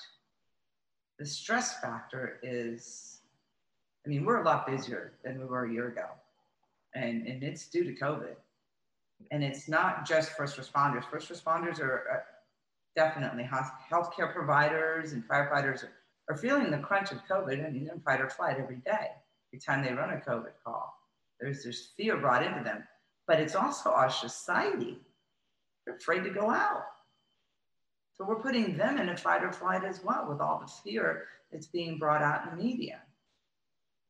So it's, it's become not just a fire department issue, it's become a society issue. And recognition is it's, it's our first line of defense. We can't recognize that people are struggling and be there for them, our society is going to be in big trouble. Yeah, and in that peer support model, what I talk about is lines of defense. What are what are your lines of defense? So the first line of defense, if we just kind of look at the fire department model for a second, your first line of defense is the men and women that you work with on your truck, you know, and the station. That, that's your first line of defense. It's utilizing those wonderful tools that all the people in the last 10 years have put forth to educate so we've educated our people on recognition and we've recognized that we need to be there for each other. So the first line of defense is at company level, that station level. We next take it to the battalion level and then beyond. But, but the second line of defense is that peer support team. And in order to have a peer support team that has buy-in and trust and efficacy, it has to be one that's driven and run by the membership. And the way in which we choose a peer support team is through what we did and what we'd like to suggest other departments do is you put out a survey. You do a survey of every one of your members on the department and you ask mental health related questions. You know, uh, do you believe in peer support? Would you be a member of a peer support team if your fire department has one?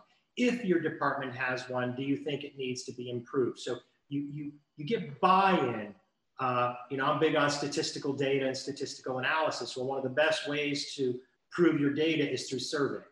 So, uh, and, and, and it's whether it's morale, whether it's equipment, whether it's mental health, we as administrators should be constantly surveying, just, just like we do as administrators when we survey uh, the patients who are transported by rescue and we do customer service surveys. So now let's internalize it. Let's survey our own people. So, and, and the last question is, who would you recommend? Who would you nominate that, or who would you trust to go talk to? Who have you gone to talk to? Who is that one gal or that one guy in the station who's got the most empathy? The person who can sit and can handle and listen to your life and your problems. You know, the firehouse is a microcosm. I always say when you we sit at that kitchen table. There's a, a firehouse lawyer. There's a there's an electrician. There's a plumber. There's a there's a marriage counselor. So so so the point is is that you you put out a survey. You get the the members to nominate those individuals. You then tabulate this list of nominated individuals. You then have to have administration be a part of it, where you incorporate uh, the, the local will choose who the, the union wants. You come together, you interview with your mental health professional also. We actually brought a mental health professional into the interview process where we interviewed every one of these individuals who are nominated on a list of criteria to determine if they would be good candidates to be peer support team members. Once we establish this list of peer support team members, now we fall back on getting them certified. These individuals have to be certified in peer support. Now, another important thing to realize, and a lot of departments and a lot of locals and a lot of folks, you know, they're, you know, why would I go talk to Lieutenant Smith? He's more effed up than I am. Well, you know what? What mental health counselor do you know that doesn't have issues? We all have issues, Dave. That's life. But that doesn't mean that person doesn't have my best interest at heart. And if I train that person how to be a peer support team member, they can't help the organization. So now we, and the IAFF, God bless them, the IAFF is giving grants for peer support. I have to give accolade where it is due. Uh, and so there's grant money available to go ahead and bring it in to, to do peer support training and then develop a policy on how you're going to deploy your peer support team. And then we take it to the next level also with canine therapy. We can get to that one a little bit into that later as well. Now, I wanted to uh, bring up the Mended Minds that, that you're a part of. You're the executive director, or I, did you found Mended Minds? And maybe can you talk about the the the mission of Mended Minds?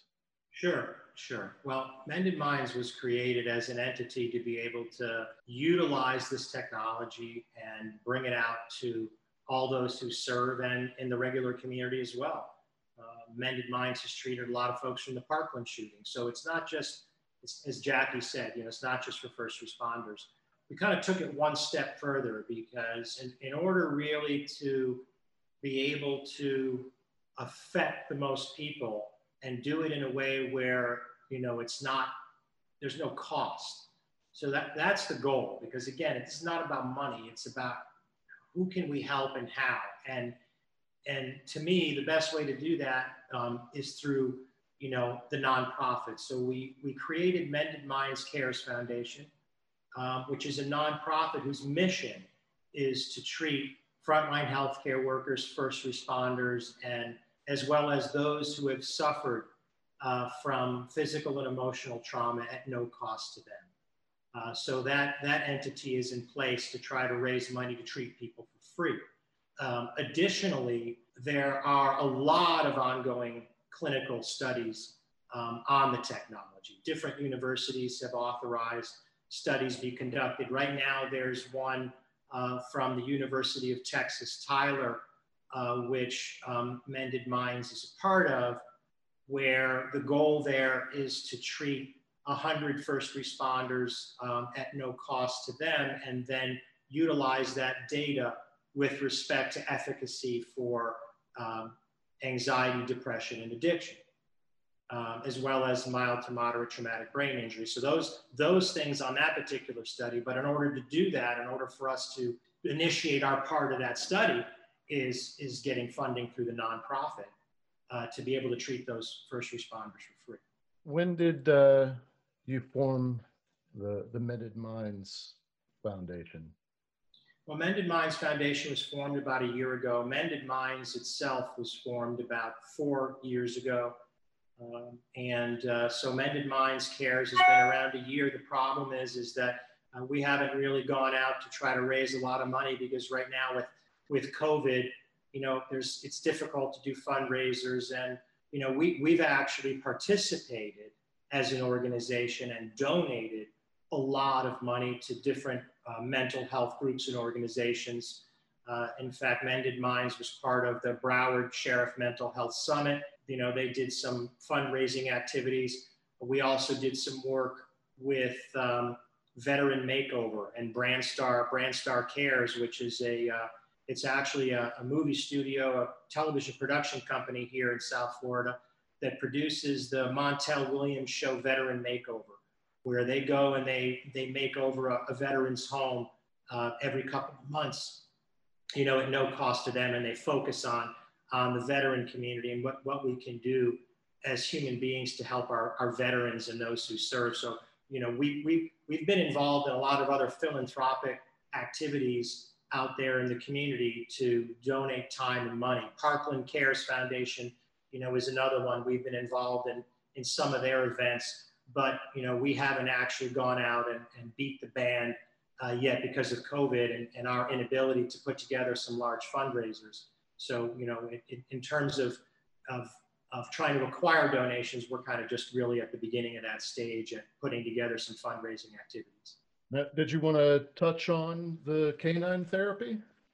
Actually, I'd, I'd love to because it's funny because as we do this interview, you know, you have your your dog there somewhere, and we have ours here. And I think that a lot of us really love animals, but you know, there there is actually statistical uh, evidence out there that uh, that even just having a dog in the room lowers your blood pressure, uh, brings your your fight or flight down a little bit, and makes you more calm. Uh, people who own animals, they they they statistically live longer uh, than, than those who don't. And so, kind of using this and seeing this, that there's actually a, a captain in Dade County named Sean Campana who put together a wonderful program for Dade County that's actually very, very groundbreaking uh, at bringing in uh, animals within to the fire service. And then from kind of what, what the work she's done with Dade County Fire Rescue, we're kind of taking it to the level where we're offering canine therapy in kind of the way she is in a two tier where we're going to be bringing in uh, dogs into the stations on a routine basis. We have a, uh, someone up in our city that was a retired head of parks and recreations that actually has a couple of, of certified canines that he'll be bringing around to the stations for just station visits. But ultimately, the goal, tier two, the goal is to have trauma certified um, dogs that we bring into CISM settings because immediately, I mean, if they're not dog lovers, then, you know, that's fine. But what we did there, Dave, is we did another study. And I'll tell you, this is interesting. In the history of our department doing studies, the study that has brought back at, at a 92% level, most, most studies, we know our firefighters very well. And, you know, most things we put out will get about a 50% response rate. You know, we had a 92% response rate with the questions we asked. You know, how do you feel about dogs in the stations? Do you have allergies? We, you know, you have to address these issues. Do you have a fear of animals? Because some people flat out don't like dogs. So we have to try to break that barrier as well. But to me, it's just another tool on the wheel. Anything we can do for our members, anything we can do to improve their mental health. You know, we talk about statistically the ways in which we can help all these municipalities from a fiscal standpoint. We haven't even talked about the ancillary benefits about this firefighter's family.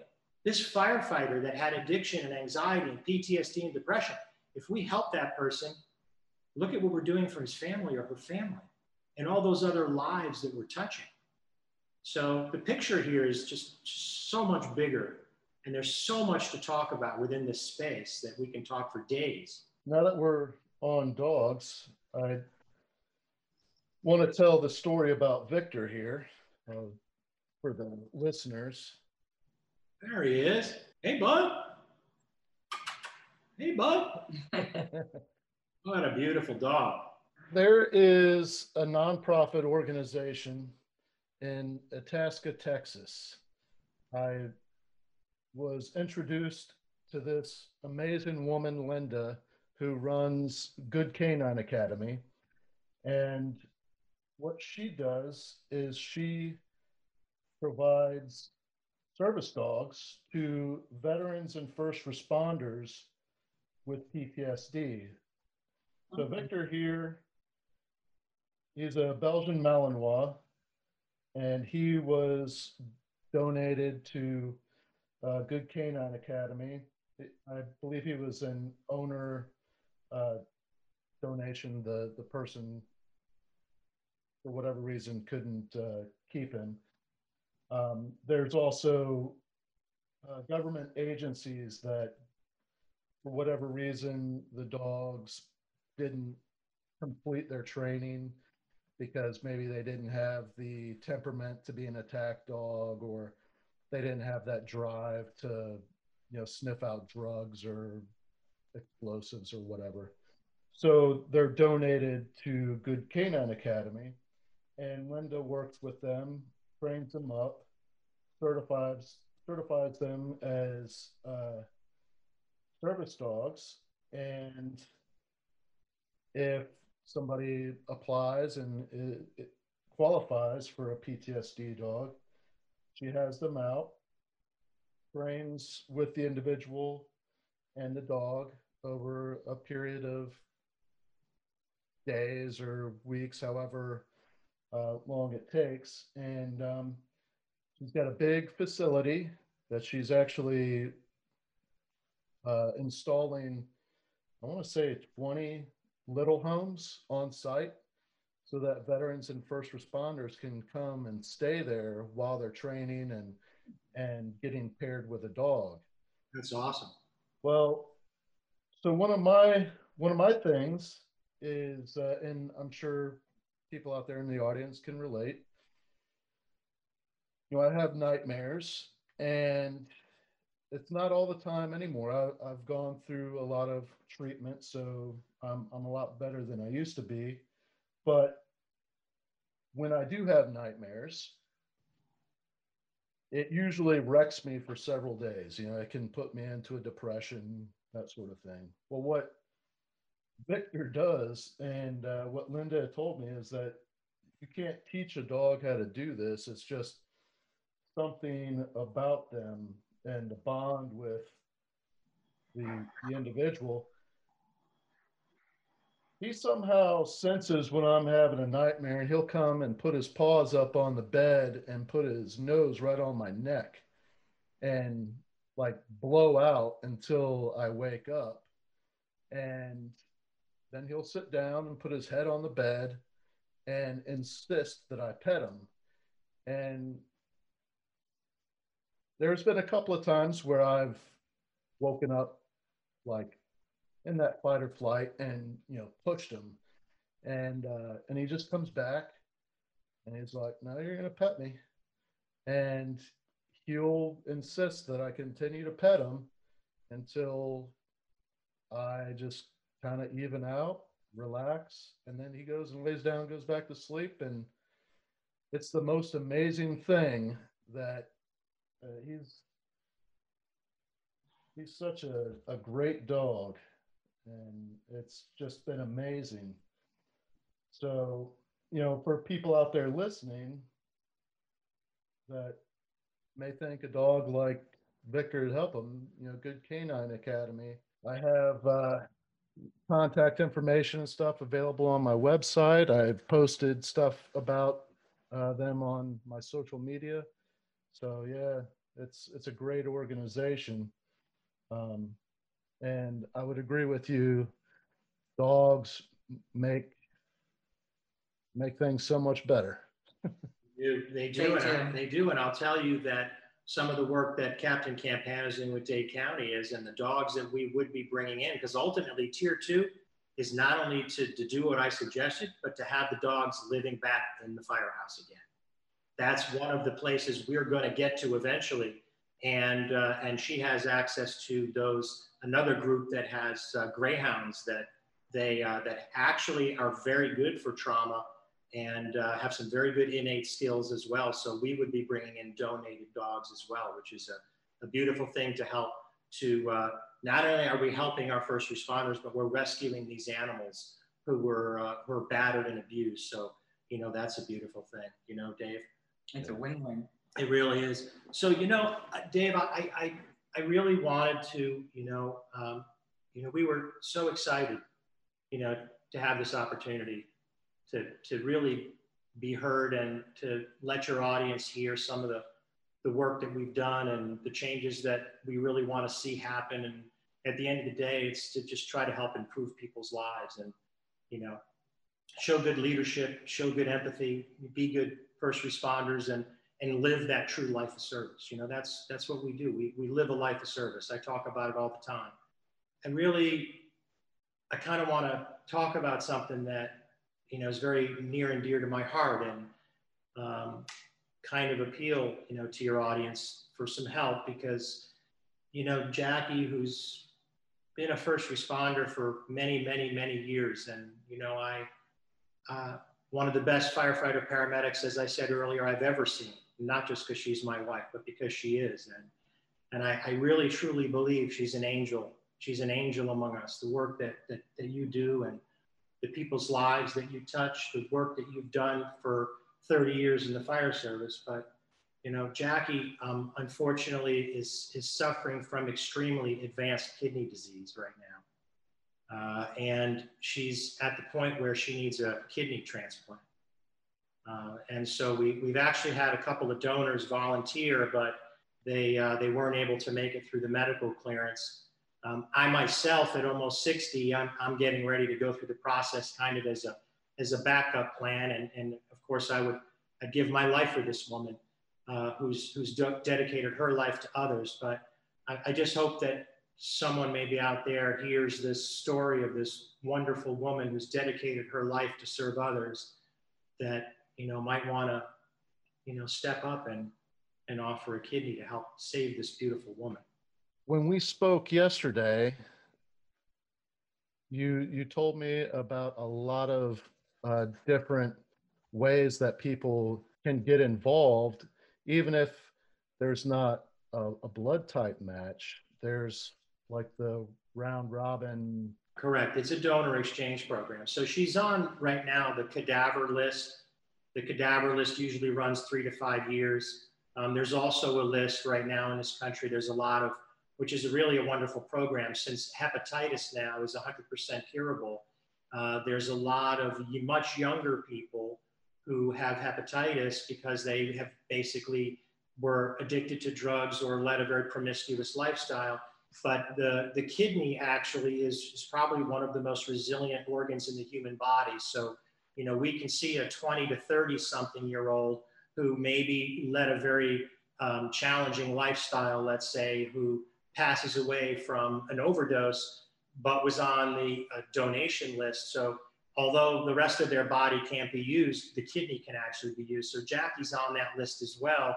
Uh, but the, the goal with Jackie is once once she goes on to dialysis, the prognosis becomes very very different, and um, she's at a very low kidney function right now. So we're really kind of pressed on a timetable, and ultimately, statistically, going back to statistics, the the live donor. Um, actually, a live kidney is the best kidney. There's about a 50 to 60% chance of a 15 plus year uh, success rate with non rejection of live kidneys. And so, you know, how do you do that? How, if, if, the, if you have two lists, one is a year to two, one is three to five, she won't make that list.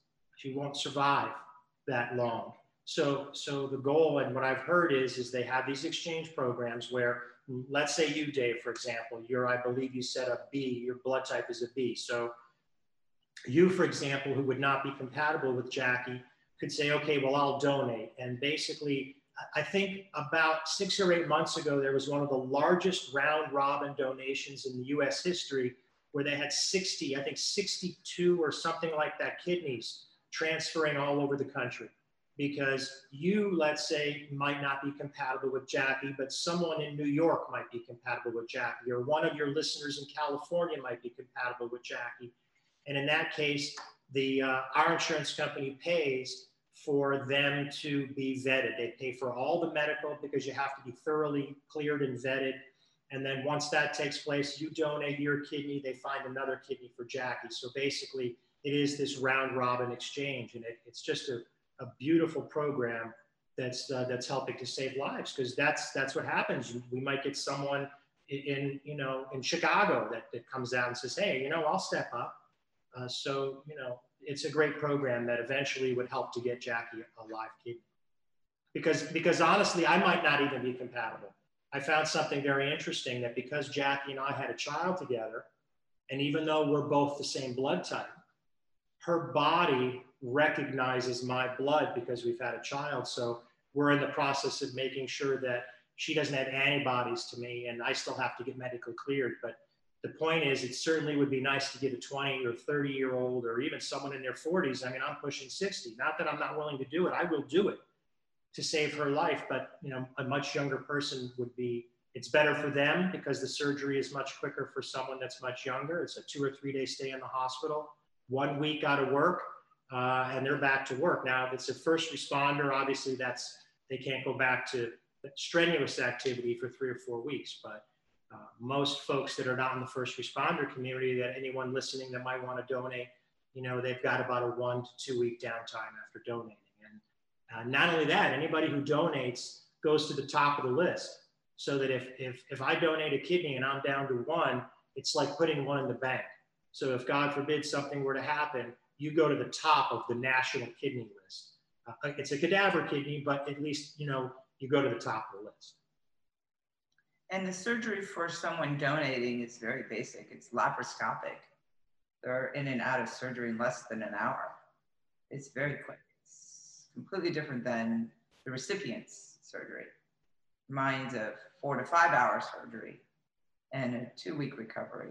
I mean, I'm, I won't be able to come back to work for about two months. Yeah, and there are complications because she has cystic kidneys and liver, which are just huge. So they've got to take both kidneys in order to put one, where typically most kidney patients that don't have cystic kidneys, they'll just take one out and just let the other one be there. But she has no choice but for them to remove both. So this becomes the procedure in and of itself is, is going to be, uh, you know, pretty major for her. How does one go about signing up to, to donate?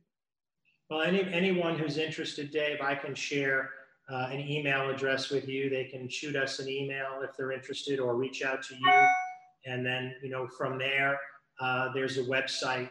Uh, we're actually, Jackie's actually getting the transplant down at uh, Jackson, University of Miami. Uh, they do, they're probably one of the world's top, if not one or two or three in the whole world in terms of numbers of kidneys. So once we begin to get some more folks that are willing to step up, then you know the first step is for them once that they let us know uh, that they're gracious enough, and we'd be so grateful for that and, and blessed. But once that occurs, then we would give them the website where they get on and they do a, a simple questionnaire. Within 24 to 48 hours, the representative calls and does a more lengthy questionnaire. Uh, then they go ahead and just do the insurance approval. They do the testing, and, and literally within you know, two to four weeks, two to six weeks, if that person, depending on that person's schedule, um, would be able to go ahead and have the surgery. Miami Transplant's extremely thorough. They did 180 kidney transplants last year, which is stunning. They have it done with science. And their main goal is to preserve the donor. They want to make sure that that donor is not just physically capable of doing it, but emotionally capable of handling it. So when they do the questionnaire, it, it asks a lot of history questions. And then you'll be interviewed to make sure you completely understand the magnitude of what you're doing. And they'll also educate you. They'll send you to a website where you can watch a video of an interview between a physician and a donor. And the physician guides the donor on what to expect and what it's going to be like and the things that could happen and the things that could go bad and it, it, so they, they want you going in completely comprehending what you're doing and they also educate the fact that we do we have two kidneys but the moment you take a kidney from a donor to give to a recipient that other kidney within the first few hours goes oh wait a minute um, okay i'm here by myself it immediately kicks in and the body doesn't even know there's been a change because the donor that the, the kidney that's remained fully functions as if it's it's in charge now. It doesn't miss the other kidney. The body doesn't even have any doesn't recognize the change. But because that person has made that decision and done a life-saving event for the recipient, if anything were to happen to them, they're automatically put at the top of the donor list. So they won't wait like I am waiting on a list. They don't wait, they get put on top because they've already given one of theirs, which is a, a good benefit. I like the way they have it. An amazing process. In Miami transplant, we get that person out in one day. So the testing that they go through, they do it all in one day. the vetting, place. the vetting to make sure that they're they're capable medically. And if they're far away, if it's someone in the state of Washington or California or New York, They don't have to come here to do the testing. They'll, they'll be able to do the testing where they are, and then the results get sent to the Miami transplant team. And then the insurance company, Jackie's insurance company, pays for all that testing. What I what I was thinking I could do is well on my on my website hollenbachleadership.com there's a resources page where I have um, a lot of different resources for mental health. I'm going to post this uh, episode on that page as well as um, the page for the podcast. But on that resources page, alongside of your episode, uh, I want to put your your websites, the research paper that you wrote with Dudley. I'd like to put that on there as well. And if I can post your email or the website that people need to go to if they're interested in donating, I, will put that there as well. And I'll share all of that on all of my social media as well. Sounds Thank great. you, Dave. I Sounds appreciate great, that. Really appreciate that. We appreciate all the help that we could get. Absolutely. Well, I, I mean, I, you know, we we have a common friend, Bull Tom Hill, and he spoke very highly of you, and he's the one that put me in touch with with both of you. The the work that you all are doing is phenomenal, and and I I think it's gonna change the face of, of mental health in the fire service or in public safety. Um, the more awareness we can get on all of that, the better off we'll all be, uh, including the communities that we serve.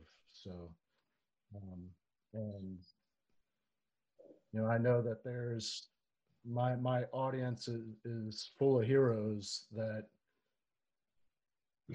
I, I know there, there's going to be some amazing, something amazing is going to happen through this. I have no doubt that you're going to get your kidney. Thank you, Dan. I appreciate that. We can only hope and we can only pray. And at the same time, we can only hope and pray that people out there listen.